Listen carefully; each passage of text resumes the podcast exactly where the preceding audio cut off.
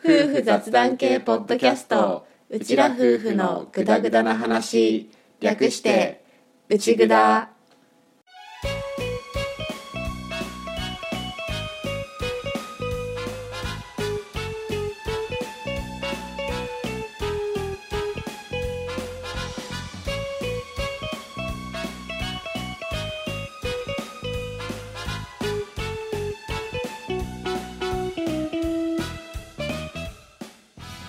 今回も始まりました「うちぐだ」旦那担当のアッキーです嫁担当の歌ですはい本物の夫婦ですこのラジオはうちら夫婦が家庭や仕事その他諸々の雑談を垂れ流す番組ですしょうもない雑談がメインなので間違いなどがあるかもですが適度に聞き流しながらお楽しみくださいはい97回のオープニングですです浅田家をね見に行きたいんだよねあの二宮さんの映画うんうん気になってるんだよねなんだっけカメラマンさんの反省だっけみたいなうんしかもテーマが家族写真なんだよへえー、ね行きたいねそれはねそう気になっていてうん見に行きたいなーって思ってたりとか、うんあとはつながってるカメラマンさんとかうん見に行ったみたいな話を聞いたりしていて、うんちょっとねもう最近さ映画なんてほとんどチェックできてないっていううか、ん全然見に行ってないじゃんないね多分2人で見に行った最後の映画って「うん君の名は」じゃんえそんな遡るっけえそれ以降見に行った2人で2人でっていうかまあ子供含めててかそっかうん俺と歌が一緒に最後に見た映画子供がいてもいるいないにかかわらず2人で一緒に映画館で見た映画ってそうだね君の名はが最後だねお母さんと一緒お母さんと一緒ではないなワンワン系だなうんワンワンのステージのうんパブリックビューイング、うんライブビューイング、うんうんどうしたらパブリックまあわかんないけど、うんステージをうん映画館で見れるやつ、うんうんあれがリアルに最後だと思うんだよねそっかあれはもう子供ずれだもんね子供連れだしあの時ってひあ違うふーもいたかフーも一回見てるふーもいたよねただフーはまだ多分分かってない分くからっいてないのぐらいだよねうんそれぐらいなんだよだから映画っていうのになると多う分ん最後に見たのは「君の名は」とかうんうんななんだよ、二2人で見たのってるほど ねだからもう映画のことはほとんどチェックしてないっていうか、うんそもそももう今の生活スタイルでそのエンタメとか娯楽とかうにん映画っていうのは入ってこないような状況になっているんだけど、うんそれでもこう引っかかってきたっていうか、うん珍しく映画でアンテナに引っかかったから、うん気にはしてるんだよへねえまあアッキーが一人で行くんだったらまあ行けなくはないよねってなるようねんっ ていううんそうなんだよね話はどんな話か知ってるいや詳しくは知らない俺も本当にふわっとしか知らないんだけど、うんなんだろう自分たちの家族写真をコスプレして撮ってた人がいるんだって、うんその人が主人公うんうんなんだけど、その人がその写真でこう写真の賞を取ったうんらしくって、うんそれをきっかけにこう写真を撮ったりするようになって、うんうん依頼されてね。うんっていう中で東日本大震災があって、うんその写真を洗浄するボランティアうんしてる人の話をに触れたりしてそれでその被災した子からうん写真撮るのを頼まれて、みたいなそういうストーリーらしくって、うん実際俺は東日本大震災の頃はまだ編集者やっててカメラ始めてもいなかった頃だから、うんその写真の洗浄のボランティアっていうのは体験したカメラマンさんの話を体験談として聞いたぐらいのものしかないんだけど、うんまあそういう風な話でその家族写真を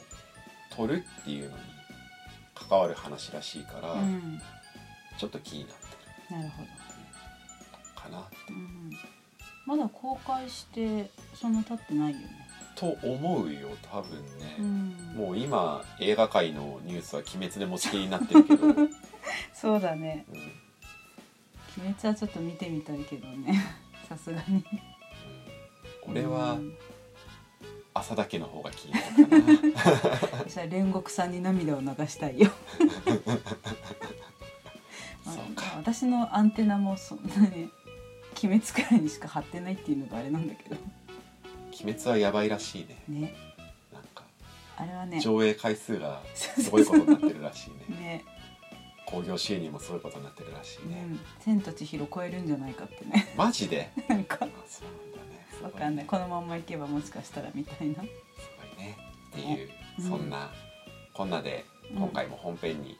入っていきましょう、そうですねはいということでオープニングこれでおしまいおしまい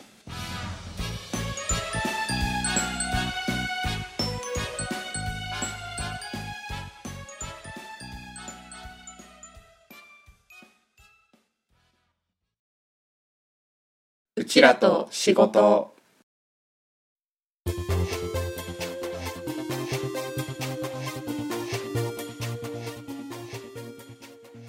はいお仕事ネタのことを話すコーナーですです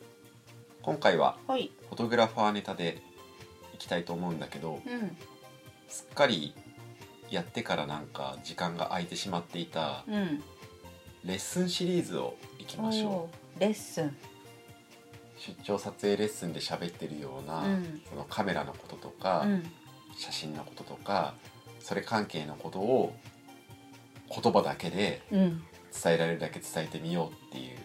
話だね。チャレンジャーだねうん、ここまでやった話としてはうんブレうんうんブレの正体の話とか、うんあとは写真が撮れる仕組みカメラで写真が撮れる仕組みとか、うんその辺りの話をしていたような気がするんだけど、うんまあ、過去の話が割とカメラとか写真とかそっち方面で行ってるので、うん今回はちょっと気分を変えて、うん子供を撮る時のコツみたいな話をおお少ししてみましょーはいお願いしますうお願いしますで先に断っておくと俺自分の出張撮影レッスンでも結構言っているのが、うんその子供写真を撮る時にはカメラ写真に関する知識とあとは子供を相手にする時のまあ技術って言っちゃうとちょっと言葉があんまり好きじゃないんだけど、うんまあ、その子供を相手にするうんやり方みたいなうんその2つの柱が両方ないとやっぱり子供写真を上手に撮るっていうのは、まあ、大変っていうか子供写真を撮るにはカメラ写真の知識と子供を相手するやり方とその両輪がないとこう回っていかない進んでいかないうんですよっていう話はしてるのね。うんそれで子供を相手にしていく上でのこうやり方とかコツとかその写真を撮る上でうんっていう部分でどういうことを話しているかっていうのを今日はその一部をご紹介しようかなと思ってます。お願いしますそれでう、んまあ、あくまでもアッキー流っていう話にはなってくるんだけど俺がその時に伝えていることで一つすごく大きいこととしては、うんなんて言ったらいいんだろううんとね勝負は撮影前から始まってるんだよっていう 話をうん結構最初に時間を取ってしてる。うーんと言いますと、はいその例えばじゃあ公園で子供の写真を撮るとしましょうんう。で「はい公園着きました子供遊び始めましたさあどう撮ろうかな」だとうん遅いのよ。遅いのかうんうんもちろんそれでライブ感のあるような感じっていうか、うんこう実際にこうパーってその場その場の流れで撮っていくっていうのも楽しいしそれを否定するつもりはないんだけど、ただしっかり撮るうん上ではそれもいいんだけどそれとは別にある程度こう事前にいろいろ考えを巡らせておくっていうひと手間をやっておくと、うん子供写真の撮りやすさとか撮れた写真とかはやっぱり違うと思うんだよね俺の経験上。うんでそれが例えばどういうことかっていうとうん例えば明日はじゃあこの公園に行こうって決まるでしょうんでさっき言った話だとじゃあこの公園に行こうでなんとなく行ってじゃあどうしようかなーってなんとなく子供が遊び始めてなんとなくこうじゃあどう撮ろうかなってカメラを向けてみたいな話じゃん。うんそうじゃなくってじゃあ明日はこの公園に行こうで仮にその公園が行き慣れてる公園であったらじゃあ今はこの辺だったらこういう花が咲いていてうん明日はこの辺で写真を狙ってみようかなとかうんうんあとは最近うちの子午前寝ないで午後に一気に眠くなるうんうんような生活サイクルだなって思ったらじゃあ行く時間は午前にしようとかうんうんそういうところをこうある程度考えていくうんでただこうなるかもしれないからそうなったらこうしようとかこうなるかもしれないからそうなった場合はこうしようとかそのパターンによって分岐していくんだけどでもそれをある程度事前に考えてから行くといいと思うんだよね。なるほど何事も準備が大事、特にねちっちゃい子になってくればなるほどご機嫌の時間って本当に短いし波があるからそうそうそそうのご機嫌の一瞬の勝負みたいな感じを逃さないようにシミュレーションをしっかりするってことね。そう基本的に短時間勝負になりやすいから、うんその短時間をうまく使わないとでその前にできることとかはやっておくに越したことはないと思うんだよね。うんでそれもなんかこう改まってしっかり考えるとかじゃなくてももちろんよくって例えばし俺なんかで言えばこう食器洗ってる時とか、うん歯磨いてる時とかに、うんぼんやりと「あー明日子供あの公園に連れてこっかなあの公園だったらどんなの撮りたいかな行くなら時間はどれくらいかな」とか、うん家でおやつを食べさせてから行こうかな」とか、うん、そういうのを結構考えてから行ってるのね。なるほど。あとは例えばの話これも、まあ、作戦みたいな部分だよね。うん例えばの話子供は結構遊具を見ると突っ走っていくわけよ。うんうん遊具を見たら突っ走っていくっていうことが分かっているにもかかわらず遊具の目の前にある駐車場に止めるのは良くないわけさなるほど。そうなった時は例えばあこの公園駐車場が2箇所あるから遊具の反対側の駐車場にじゃあ明日は止めて、うんそこからでも遊具を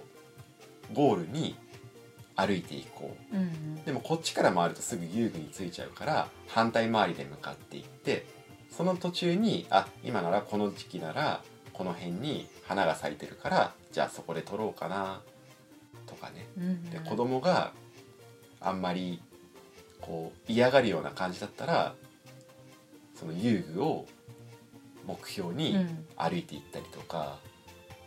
とかね例えばの話。うんううんんなるほどね。うんそういうので結構事前に考えを巡らせておくっていう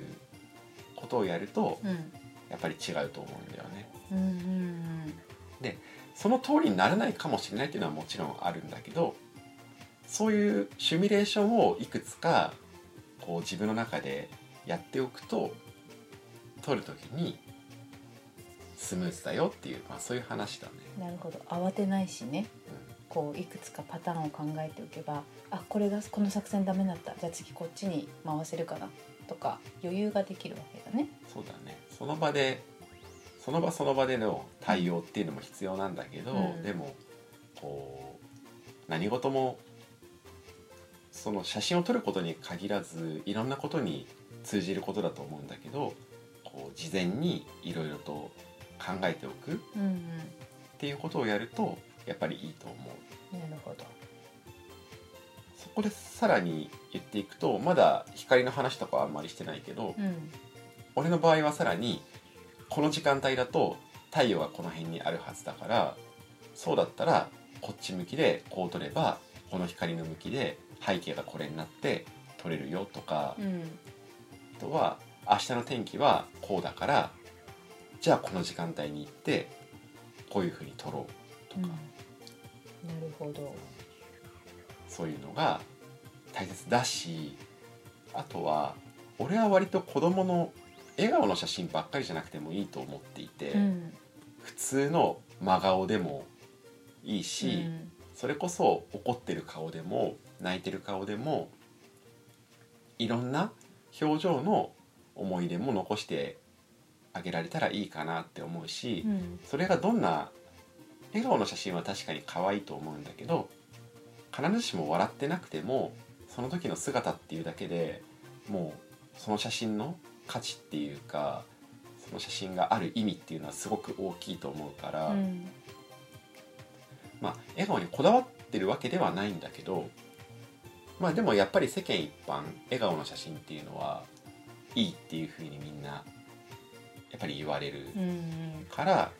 まあ、笑顔も取れればやっぱりいいよねっていうのがある中で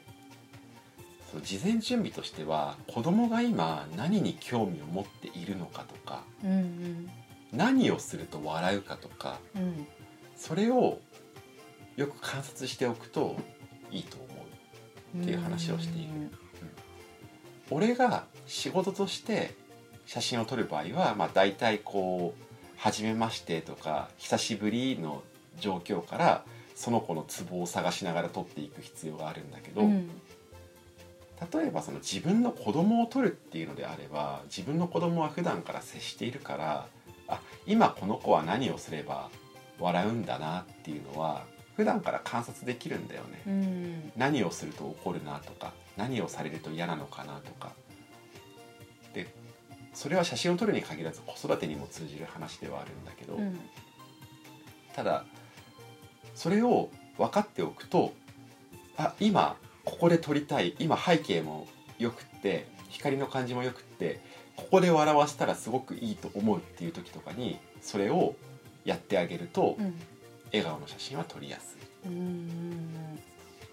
一個例を挙げるとひーが2歳とか3歳ぐらいの時はあの子は数え天狗にはまっていたんだよハマってたねだからカメラ構えながらう「ん1」って「2」って言うと、うんそれだけで笑うみたいな感じの時期があったんだけどそれはこう観察して「あこれ笑うなひーはこれ笑うな」っていうのを自分の中に持っておいて。うんでここで笑顔が欲しいっていう時とかにそれをやってあげると笑った写真が撮れるっていうう、んなるほどねでこの時のコツとしてはカメラを構えながら写真を撮る必要があるので、うんどっちかっていうとその大きい身振り手振りでやるものよりも今の数え天狗の例みたいうに、ん言葉でできるものだとよりやりやすいカメラを眺めながら言葉とか音とかでできることうんうんだとやりやすい確か俺は基本ファインダーを除いて撮っているから、にうん本当になんだろう顔が向こうから見えない状態で、うん子供の方から顔はほぼ見えない状態で撮るのが基本になっているけど、うんシャッターを押してる瞬間はねうんでもそんな時でもその音を使ったりとか言葉でっていうコミュニケーションであれば、うんカメラを構えて写真を撮りながらやることができるから個人的にはその音系で見つけられるとおすすめかなと思います。うんなるほどっていうことではい今回はまあちょっとこう写真のコツ的な話うん子ども写真編っていうことで、まあ、子どもとどういうふうに接しながら撮るのがいいかっていうかその子供子供相手っていう部分うんうんにフォーカスした話をしたんだけどうんまとめるとこう事前にいろいろと考えを巡らせておくとやっぱりいいですよっていう話とその絡みでこう普段から子どもさんのことを観察しておいてどういうふうにやればどういうふうになるかっていうのをこれもあらかじめある程度把握しておくといいですよっていううん今日はそういう話でした。でしたはい、ということでいい時間になってきたので今回はこれで終わろうと思います。ははいい、子供相手のいろいろやり方みたいな話はうん他にも話してることはあるので、またどこかで話すかもです。ですはい、もしもっと聞きたいっていう方がいらっしゃったらいらリスナーさん用フォームの方から教えてもらえたら割とあ間を空けずにうんまたこれが登場してくるかもです。 ですはい、ということではいこのコーナーこれでおしまい。おしまい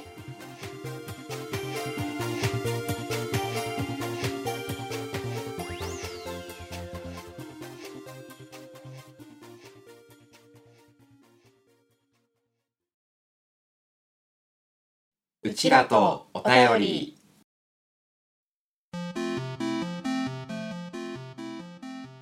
はい、お便りコーナーです。ですお便りお便り。ふふ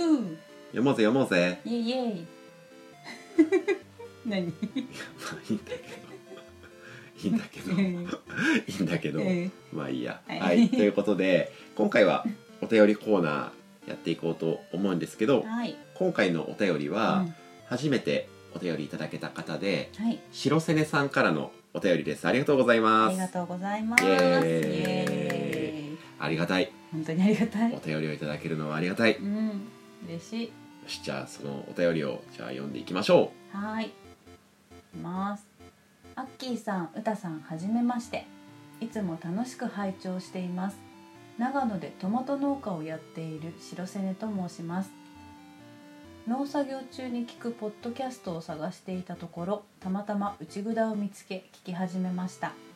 すべてのエピソードを聞けているわけではなく、聞き流していることも多いのですが、お二人夫婦の雑談がとても聞き心地よく毎回配信を楽しみにしています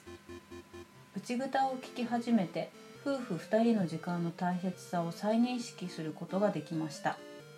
私には4歳の娘と1歳の息子がいますが子供が子供が生まれてからは夫婦の時間が日に日に減っていきました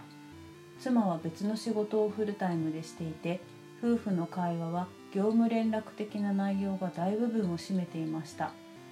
別に夫婦仲が悪いわけではなくむしろ幸せな家庭を築いているつもりですがどこか毎日が作業的に感じていました子供のいる夫婦は多かれ少なかれ似たようなものだと思いますがだからこそ意識して2人の時間を作る大切さを内札から学びました今は意識して妻とくだらない話をするようにしていますもうすぐ記念の100回ですねおめでとうございます番組開始前と今とで何かお二人に変化はありますかこれからも無理のない範囲で配信頑張ってくださいいつもポッドキャストから流れてくる雑談を楽しんでいますそれでは自分語りの長文失礼しましたう。はい、はじめまして。はじめまして改めましてお便りありがとうございあまりがす。とうございます、ということで、う聞いてもらえてるんだね。ん、ねっていうことが分かって嬉しいよわね。かる本当に嬉しいあの本当に さんまあ何回も言ってるんだけど数字でこうこれぐらいの人が聞いてくださってるっていうのは把握しているんだけど、うん実際のこの聞いてくださってる方の状況とか、うんどんな風に聞いてくれてるかとかそういうのが分かるのっうてん、いいね、ねうん、嬉しい嬉しいね。っていうことで、うんうん、と先にこっちの方から行こうか。ううんんとまず聞き流してることも多いうん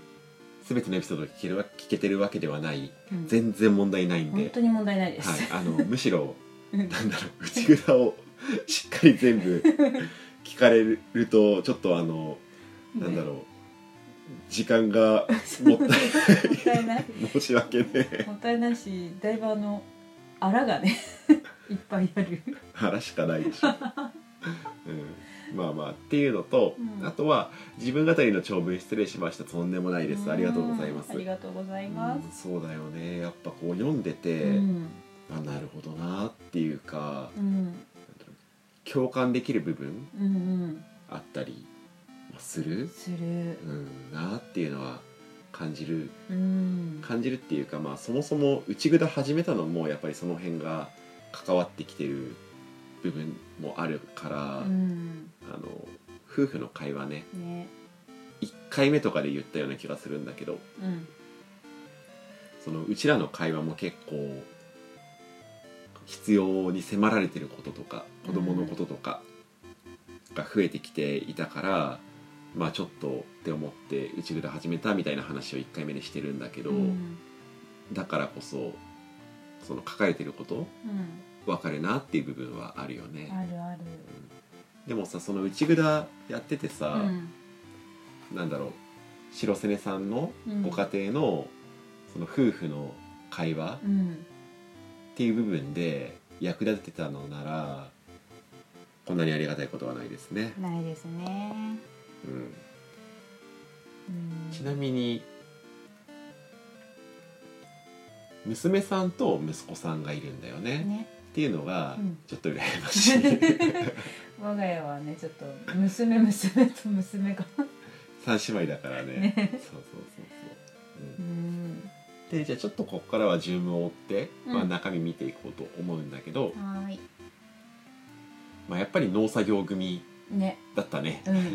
うん農作業組の方が多いね聞きやすいっていうのもあるかもしれないねやっぱこう外でさ作業しながらさあそれを歌から俺に言あれうそうだよでしょでしょ BGM は求めてるわ、うんでしょ俺の場合はね、うん俺の場合は BGM は求めてるうわ、ん全然聞ける全然聞けるよね全然聞ける、うん、正直ねトマト農家さんトマト農家さトんねマト大好きですいやでもトマト農家さんじゃんうん俺も今年初めて家庭菜園でトマト育ててみたけど、うん大変っていうか難しいと思うそのね売る用のトマトを作るって思ったらうん難しいんだろうなって、ねうん、思ったりはしたかな本当にで俺すごくそのなんだろう突っ込んで聞いてみたいことその白瀬根さんに限らずなんだけどさ、うん結構ポッドキャストでうんこう聞くものを探していて内札を見つけましたみたいな話を、うんまあ、聞くことはあるじゃんうんどう探すと内札が見つかるんだろうねっていうのがちょっと興味がある確かに私もどうやって探してるんだろう農業ジャンル系から探すのかなどうなのかなって思っていて内札ってポッドキャストでいうと社会文化うんカテゴリーにいるんだけど、うん一応その家庭みたいな、うん家庭だったっけななんかのジャンルがそこに属していて、うん社会文化を選んだっうんていうのがあったんだけどうん何で見ていくと内札が出てくるのかなっていうのはちょっと興味がある確かに配信側としてはうね、んうん決してね上位にいるわけでもないからねあそうね目につそうそうきそう安いってわけでもないと思うんそうだよねうん、ランクの上に来てるわけじゃないから、うんそのあランクが上の方にあるから聞いてみようみたいな風にはなる番組ではないから、うんなぜ内蔵にたどり着いたのそかう出会えたのかっていうのがねちょっと聞いてみたいなってそうだね思ったりする。うんでまあさっきも言った通り全てのエピソードを聞けてるわけではないのはうんもう全然問題ないので、むしろ内蔵はジャンルが結構ごちゃっとしてる。うん番組なのでこうよかったら定期購読はしてもらえると嬉しいんだけど、うん定期購読してもらってでもこうタイトル見てあ興味あるなって思った時に興味ある回を聞いてもらえれば、それで全然問題ないです OK そうでですす。はい、っていう中で、うんうんでも毎回配信を楽しみにしてもらえてるのは嬉しい、嬉しいです。でさっきも言った通りまあお子さんのいるうんご家庭なんだけど、まあ、夫婦の時間が日に日に減っていきました、うん妻は別の仕事をフルタイムでしていて夫婦の会話は業務連絡的な内容が大部分を占めていましたっていうのでやっぱりねは環境あるよねある。うちも多分これでさらに歌が働いうて、ん、外仕事的なうねん。外仕事、外仕事。まあ外外の方でう仕ん、まあ事ね。企業とかに勤めてうん働いてたらよりっていうところはあるよあねると思ううちは正直歌が在宅系の仕事で俺も割と在宅で作業することは多い仕事だからうん家にいながら仕事をすることが2人とも多いうん環境にあるからまあ比較的その家にいて接点が多いっていう意味ではまだ多分やりやすい方なんだろうなとは思うけどね。うんね、それでもやっぱりねなんだろう子供がいて園とかに通わせてるとそっち関係でのやっぱ連絡事項とか行事次こういうのがあるけどみたいなやっぱそういうね連絡がやっぱな話の内容がやっぱ増えてきちゃうのはしょうがないなとは思っちゃうけどなるべくそれ以外のところもね話せるようにはしているつもりだけどどうなんだろどうなんだろううねね。まあどうなんだろうかまってちゃんの回で話したけど、うんただ俺と歌が話し始めると子供たちが介入してくることがすごく多いっていうのはやっぱあるよ あねるね。だから2人でこう、ポンポンポンポン話せるのってある意味この内札の時間なんだうよんうね、んうんまあそういうのはありつつでもね別に白瀬さんのところもうんうん仲が悪いわけではないからねねでさらになんだろうくだらない話うんをするようにしてるっていうことで、うんうんそういう風になっててで白瀬さんたちがそれでなんて言うんだろういい時間を過ごせているなら、内蔵的にはまあ嬉しいうんことかなって思いつつじゃあご質問の内容に入りましょうかはいはい番組開始前と今とで何かお二人に変化はありますか、ありますか？まあ、生活サイクルはやっぱ変わったよねそうだね。前どっかの回で言ったような気もするんだけど、うんこの生活の中に内蔵関係のことがまあ着実に一個うん柱として入ってきているから、うんうんそうね特に俺は内蔵関係でやる作業が多いから収録のトークテーマ考えて収録して、編集して音源アップして、うんツイッター等々でなんだろうプロモーションして、うんみたいなところがあるから結構それの作業はあるかな。うんそうだね。なんだろう。二人変化。冷戦が短くなる。冷静短くなったねまあ収録をほっとけないからっていうかうちらの冷戦もさ別にもうなんか、なんていうのもう金輪際やってけないわみたいな冷戦じゃなくって、うんこう意味のわからない冷戦だから、うん別になんだろう普通にもう戻るでしょ普通にっていう時でも、うんなんだろう冷戦状態が続くみたいなやつがう、ん内札取るからもうもういいよはい終戦終戦みたいな。そうだね。うんまあ主に俺がなるけ どいいよもう「修正修正もういいよ」なるかな。でもこれを収録してる時点で、うん最近はそこまで大きいのはないねまあないね。まあぶっちゃけお互いそこまで今余裕がないっていうのはまあじゃあ忙しい方がいいんじゃないのそれはそれでやだ。そうだねたまにはやっぱりゆっくりしたいなとは思うよ。そうねねまあそうね、うん俺が前よりさらに緩くなってるのはあるけどうんうね、んそうだねうんうん前だったら「これ」っていうの結構うん言ってたのがまあもうんう いいやって、いいやって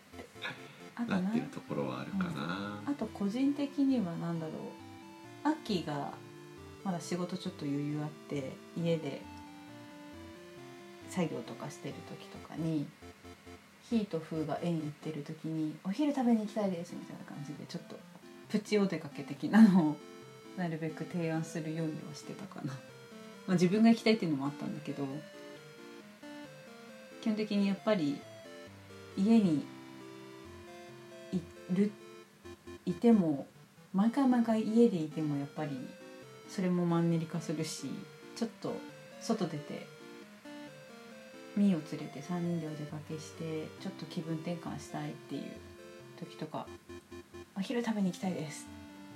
とかはねやってた えこれ今何の話えなんだろうこの変化の変化の部分かな行きたいえ行きたいって言うだけだったけど えうん行きたい行きたいっていうだけだっただけけど,、どこう行動に 行こうよ、え何ごめんちょっと分かんないどういうことまあ二人まあ、夫婦の時間じゃないけど ちょっとその、まあ、ミーがいるからね必ずしも2人だけではないからあれだけど、まあ、ちょっと別のとこお出かけをしててしていわゆるその業務連絡的な内容以外の話とかをしやすいようにっていうのは私ちょっとやっていたあそれは番組が何か関わってるんですかまあいい関係を作ろうかなと仕事か的なね あと変わったことなんだろうなそうだね音声編集がちょこっとできるようになってきたかな、俺は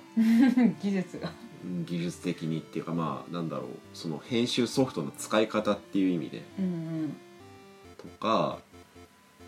あとはそのポッドキャスト発信っていうかポッドキャストスタートうんうでん新しいつながりができた、うんうんそれこそこの白瀬根さんもそうだし、うんあとはお便りくださってる方々うんはもちろん SNS で接点があったりとか、それこそ SNS だけじゃなくって SNS とかメールとかだけじゃなくって、うんリアルでお会いしたお会いできた方がいたりとうか、んそれは番組始めての変化そうだねかなとは思ううかんな、うん、確かに俺が Twitter アカウントを乱立ししている まあ会話あるっていうか内蔵のね Twitter アカウントをねもう少しちゃんと運用したいなっていうのは個人的には思うんだけどね、うんそのフォローフォローとかフォロワー数もほぼ動いてないし、うんそんなにこう他の方々とうんこう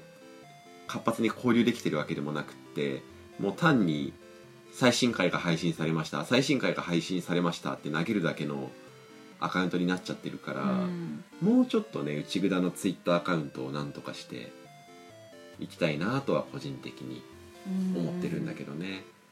そうだねいろんなポッドキャスターさんとかとやっぱりつながりやすいアカウントではあるんだけど、うん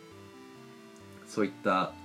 ポッドキャスト仲間みたいな、うんうんそういうのも今後もう少しちゃんと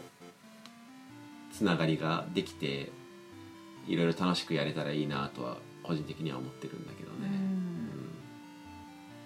そうねねなんか一応2人で運用してるアカウントだけど、うん気づいたらもうなんかいつの間にか歌がなんか育児アカウントみたいなのをばっかりゴゴゴゴゴゴってじゃあなんか増やしてた時期があってそうそうなんか流れてきてたから多分フォロワーさんとかの誰かが「いいね」したのが出てきたりするじゃんするんでそういうので読んでると「わかるわかる」って感じで 「いいねいいね」とかやってたらすごいことになったねそうだからポッドキャスト系の情報うがん見つけにくくなっ ちゃって、育児系が増えてきてでもなんかすごい見てると「ああわかる」っていうのと「あなるほどね」っていうのがすごい出てくるからなんかついつい見ちゃうあああうんうんあとかねそうそうかうんそうそうかあとは何かあるかな開始の前と後での変化うーんうーんないまあ素でやってますからね やってるからやってるからあんまりこう変化 どうししたのた変化 何が私変化したかなあーあーでもどうなんだろうね歌がうん正直この内蔵やってる中で、うん多分まだ番組内では言ってなかったと思うんだけどその裏理由みたいなのが俺の中でいくつか存在しているんだけど、うんその中の一つは歌がその聞く人に分かりやすく喋れるようになってほしいなっていうのが あってうんその切り替えられるではないんだけど分かりやすく話すこともできるようになってほしいあーなかなかその変化は見当たらない 普段のぐったぐだ話でもいいんだけどそれはそれでそのままでよくってただそれとは別にこう切り替えて分かりやすくこう伝える話し方ができるようになるとよりいいんじゃないかな、まあ、自分の練習も含めてねうん歌だけではなくてまあ俺もそうなんだけど伝えられる話し方ができるようになったらいいかなって思ったりとかあとは大体のこれくらいの時間で話そうっていう目安で収めて喋るスキルとうか、んそういうのが練習にもなるなっていうのはちょっと思っていて、うんそこは変わったのかなどうなのかなって思ってるようん個人的にはあまり変化していないんじゃないかという気はちょちょっとくらいはちょっとくらいは話し慣れたかなどうかな歌のその5回刻みのオープニングを5回刻みに増やした背景はうんそれも絡んでるかな、正直なるほどねただ歌がうちはうちは内ぐだはこうオープニングを最後に撮ることが多いんだよねそうだねでオープニングを撮る前に大体俺がそのコーナー分の時間を全部計算してオープニングは何分ぐらいでいきましょうっていうのを、まあ、決めて、うんいつもやってるんだけど歌しきりの会はじゃあ今回のオープニング何分でみたいなことを伝えて始めてもらうんだけど大体オーバーして 編集でそういう時はもうじゃあちょっと長くなってるところとか何言ってるかよく分かんないところとうか、ん切ったりして収めるようにしてるんだけど、うん それが大変すいません特に忙しい時期は勘弁してほしいあは から時間に収めてほしい何分でって言ったんだからそれを3分とか5分とかのペースでオーバーされるとこれ1時間に収まんねえわってなるありまあ内蔵の1時間ルールも別に自分たちでやってる決めてるルールではあるんだけどねねそんなとこですかそんなね、とこですかねう、ん、っていう感じうでん、やっております、やっております今後また変化が出ていく出てくる可能性もうんあるけど、今のところはそんな感じかな。そうかなまあでも話す時の話し方とか、うん話してる内容とか雰囲気とかは少なくともどんどんどんどん素に近づいてるもともとそんなにかしこまってなかったけど、うんなおのこと素だよねって思そうだね、めっちゃリラックスモードで撮ってるもんねあそ うね、うんそうねうんそういうのはありますあねりますねどんどん本当にグダグダしてきた、うんだから聞いてくださってる今聞いてくださってる皆さんは貴重なうん貴重なそして少し変わってるかもしれない 皆さんです。はいはい、ということで、うんうんいつも聞いていただいてありがとうございます。ありっがとうございますてな感じで、うん今回のお便りコーナーはおしまいにしましょうかね。そうですねはいということで白瀬根さんお便りどうもありがとうございましたあ。りがとうございましたよかったら2通目3通目もお待ちしています来たあきのさ 来たそしてまだ見ぬあなた もいいねまだみんなあなたねお便りを募集していますよかったら取り上げてこんな感じで、うんお便り越しですけど絡ませてください、ははいいお願いしますということであ白瀬さんよかったら今度トマトの作り方のコツとかあったらお便りで教えてくださいあ文面で送るの難しいと思うけど、確かにうんちょっとねうん今年やってみてなんとなくこう体感はしたんだけど、うん正直よくわかんないっちゃわかんないみたいなうんところのあるトマト作りねだなって思ったねはいということでじゃあ最後に改めてもう一回あのお便りどうもありがとうございましあたりがとうございましたということでこのコーナーこれでおしまいおしまい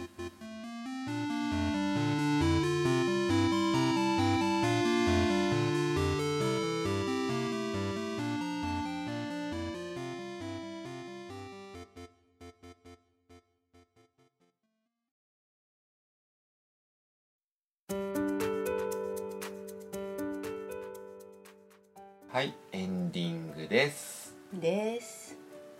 ということでうん写真の撮り方うん的な話を今回はしていてうんそれで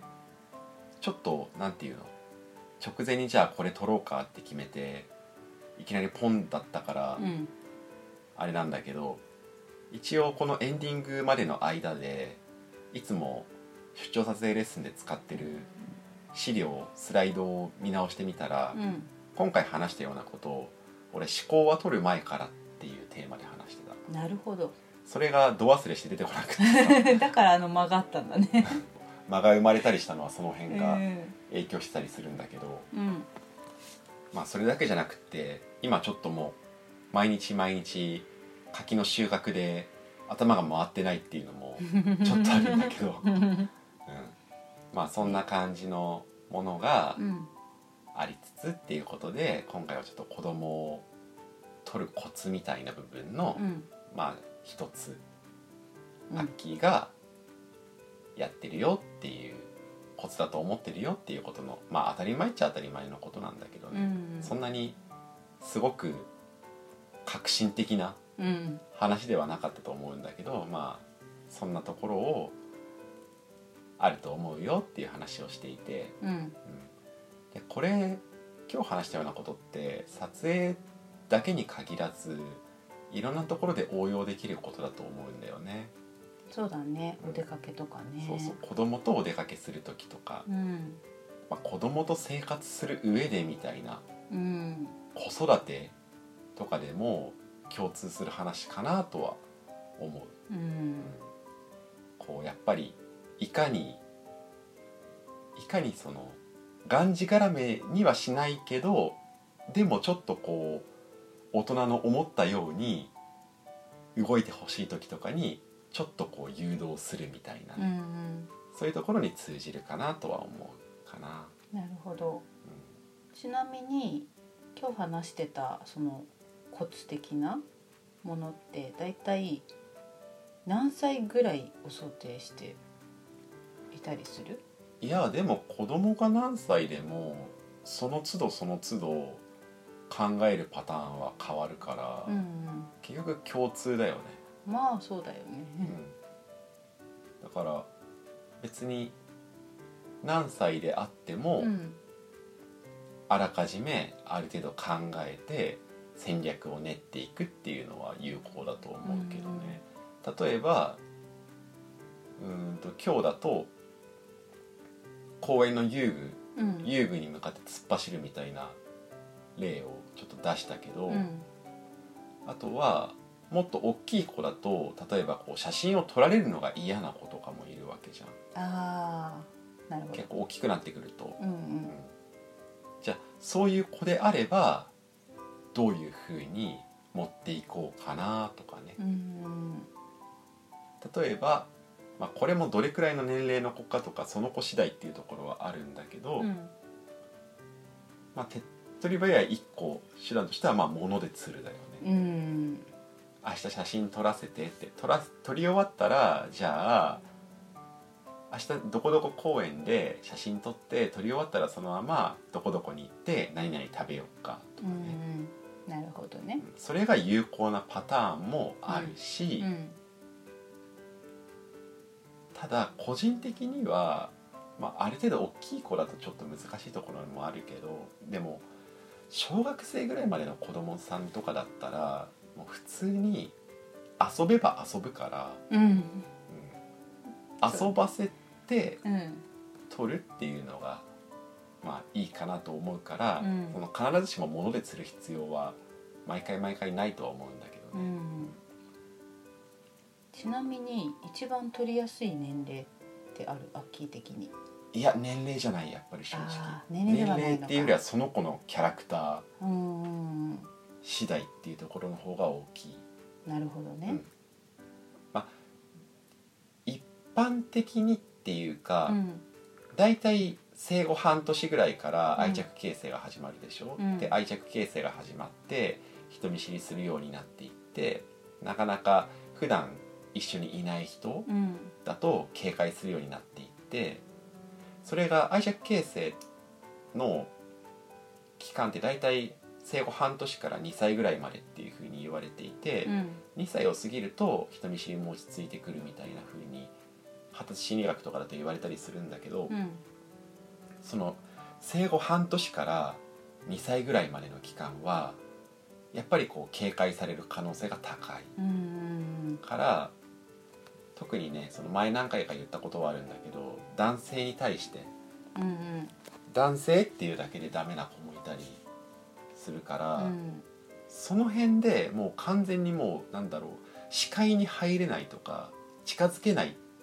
時があるっていう意味では、うんその年代の子はやっぱり大変だったり難しかったりうんする、なるほどねけどじゃあじゃあ3歳の子なら全部大丈夫かって言えば決してそうでもないし、うん3歳4歳5歳どんな年齢でも誰この人ってうんうんなる子もいるから、一概に何歳だからっていう話ではないとうん思う、結局その子のキャラクターだからね、そうだねうんとは思うけどね一般的に一番上上の子がちょっと人見知りが長いとか下の子は結構早々に活発になるみたいな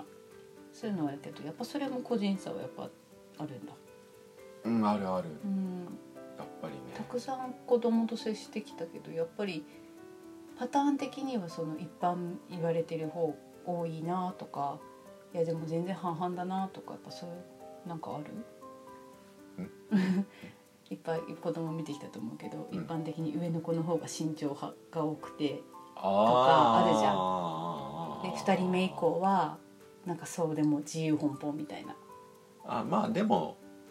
うちでいうところのあのミーみたいな、うん自由人傾向はやっぱり下の方この方うがん高いんじゃん、 やっぱそうなのかなうん、とは思うよ、上の子が奔放で下の子が慎重っていうパターンの方が少ない気はする、うんでもそれにしたって何歳離れてるのかとか、まあ、性別の構成とか、うんあとはやっぱ普段の暮らしとか、うんうんそれとかで全然違うからやっぱりケースバイケースっていうか、ううんん一概には言えないかうんうんなとは思うけどね、なるほどね。さっき何か話そうと思ったんだけど思い出せないな忘れたなあら、ごめんね、話の腰をいやいやいやぼきりと。いやいやいやうんと思っていたのはこの話ではないんだけど、うんじゃあちょっと違う話でちなみにじゃあ歌うん。今ミーのうん。 「これすれば笑う」っていうの把握してたりする口から物をプッて出すとめっちゃ笑そうなんう。あのね、お風呂入ってるじゃん。で、お風呂にあるおもちゃを。なんか最近食べ物をさ、はい、あーんってしてくるでしょ、ミーって。その要領で、ちょっとちっちゃなおもちゃとかを口に突っ込んでくるのね。で私がこう湯船に浸かってでされるがままに口に突っ込まれて「キャッキャ」なんて言ってるところをプッて出すとめっちゃ笑 うめっちゃ笑うから何回もややらされてっていうのはあるあああなるほどね、うんでもそれだとじゃあミーに何かを口に突っ込まれて、うん、プッてやるっていうステップが必要なわけだそうなの口でプッて言うだけで笑うとかであれば、うん写真撮りながらでもまあ応用できるよねそうだねそうかこをそういう感じんうん試してみようかな今度プっていうだけで笑うかどうかそうそうそう感じとしてはそういうので、うんそれを持っているとだいぶ楽だよっていうのとただ一個注意が必要なのは、うん基本子供はやりすぎると飽きるあきれねそうだねからそのここぞっていう時用に取っておくみたいなうん方がいいと思う。うんうんとにかくその一番自分がされてもそれって難しいよねっていうのはうんうん「はいじゃあ笑って」あー困るね「はいじゃあ笑って」って大人でも難しいじうゃん、んそれは言いがちなんだけどやっぱりこうそうじゃない工夫っていうのがうん子供写真より自然な表情で撮ってあげる時には必要じゃないかなってうんうん個人的には思いながらまあそうは言ってもね俺もなんだろう失敗する時もあるしこうなんだろうね最後まで警戒されてみたいな時もあるしうんなかなかなかなか大変な時もあるんだけどでもそういう自然な表情で撮りたいなっていうのが俺のフォトグラファー活動の基本になってるから、うんまあ、そういう風に撮れるように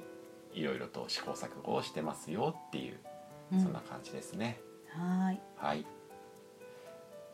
ということでと、いうことではい、今回も聞いていただきましてありがとうございました。ありがとうございました次回もぜひまたグダグダ話にお付き合いください。お願いしますということで、今回もこれでおしまい。おしまい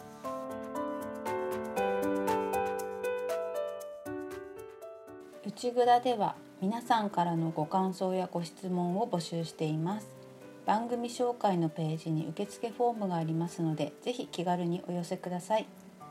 また、ハッシュタグ内ぐだでのツイートも大歓迎です。ツイッターアカウントは、アットマーク、UCHIGUDA、アンダーバー、RADIO、アットマーク、内ぐだ、アンダーバー、レディオです。うちはカタカナぐだはひらがな。の内蔵ですお便り待ってます。ではでは。また聞いてね